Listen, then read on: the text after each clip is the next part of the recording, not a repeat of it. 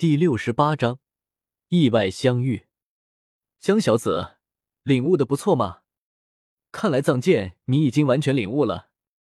这一招看你能悟到多少？剑斗罗说罢，七杀剑应声挥下，巨大的剑气直奔江思明而去。江思明手持绝仙剑，丝毫不惧，瞬间整个人像是出了鞘的利剑。绝仙剑应声挥动。同样释放出一道巨大剑气，两道剑气相撞，爆发出强大的冲击力。两人皆是持剑对峙，看似不相上下，实际上江思明输了。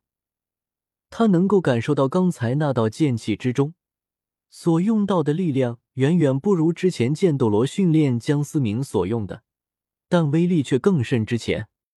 小子，明白了吗？剑斗罗咧嘴笑道：“江思明仔细回想着刚才剑斗罗那一剑，却是想不明白。剑老头，刚才那一剑到底有什么名堂？”江思明问道。“嘿嘿，多感受几次不就知道了吗？”剑斗罗不多做解释，直接冲向了江思明。一旁的小狐狸眨巴着可爱的小眼睛，看着两人你来我往。教场上的剑气纵横，半个时辰后，剑斗罗左脸竟然出现了一块淤青。小子，你下手也太狠了吧！我一把老骨头，哪经得起你这样折腾？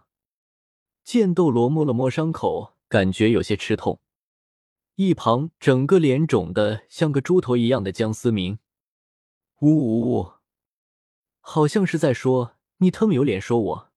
一旁观战早已睡着的小狐狸，此时睁开了眼睛，看着猪头一般的江思明，仔细的嗅了嗅味道。眼前的猪头正是江思明，丝毫不介意的钻到江思明的怀里，撒娇一样的打着滚。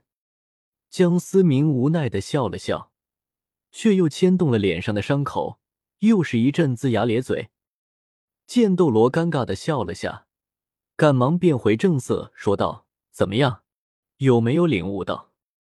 江思明两只眼睛已经肿得眯起来了，却死死的盯着剑斗罗，仿佛是在说：“这事不算完。”所谓剑到第三阶段养剑，是指如何去运养自己的剑。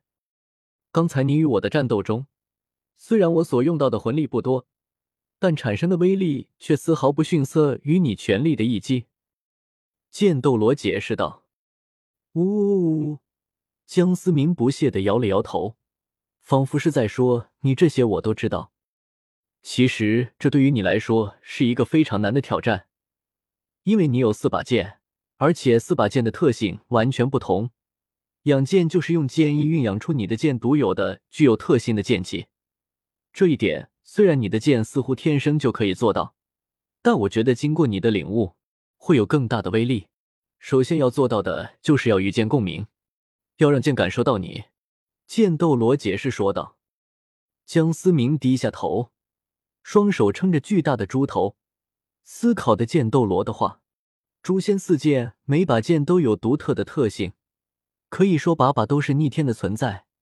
江思明现在还不能完全掌握，毕竟有些事情还是需要时间的积累。剑叔，思明，都安排好了。思明，你。宁风致看到剑斗罗脸上竟然受了伤，一时间有些惊讶，话都憋了回去，但却在看到一旁的江思明，顿时哈哈大笑：“ 哈哈哈！思明学院那边我已经安排好了，到时候你跟那些学员比试一番，证明一下实力便可以了。”宁风致憋笑着说的。江思明摆了摆手，表示今天不去，要是这个状态去的话。那脸就丢光了。江思明用剑在地上写着：“明天午时，我再来。”写完，江思明不停的催动魂力，加强脸部的血流通，尽快消肿。江思明告别了剑斗罗和宁风致，抱着小狐狸，在天斗城中慢悠悠的逛着。江思明脸上的淤青，加上手中抱着小狐狸，如此奇特的搭配。在街上的回头率可以说是点满了。小五，你慢慢点。唐三等人在后面，每人手中都提满了购物袋。哥，你们倒是快点！我看见前面好多好玩的。小五活蹦乱跳的，向着唐三撒娇道：“作为天下第一妹控的唐三，当然是拒绝不了小五的要求，只好撞了撞戴沐白他们，示意他们快点。真是有异性，没人性。三哥，啥时候变得和思明哥一样？”哎，马红俊在一旁吐槽道。胖子，你不说话，没人把你当哑巴。奥斯卡是低声的呵斥马红俊，唐三等人也是示意马红俊不要再说下去。走在这些前方，两手空无一物的朱竹清顿了顿，却没有说话，只是突然走向一个小摊位，拿起了一块玉佩。众人跟上去，看见朱竹清盯着一块玉佩发呆。宁荣荣默默的付了钱，又退回了朱竹清身后。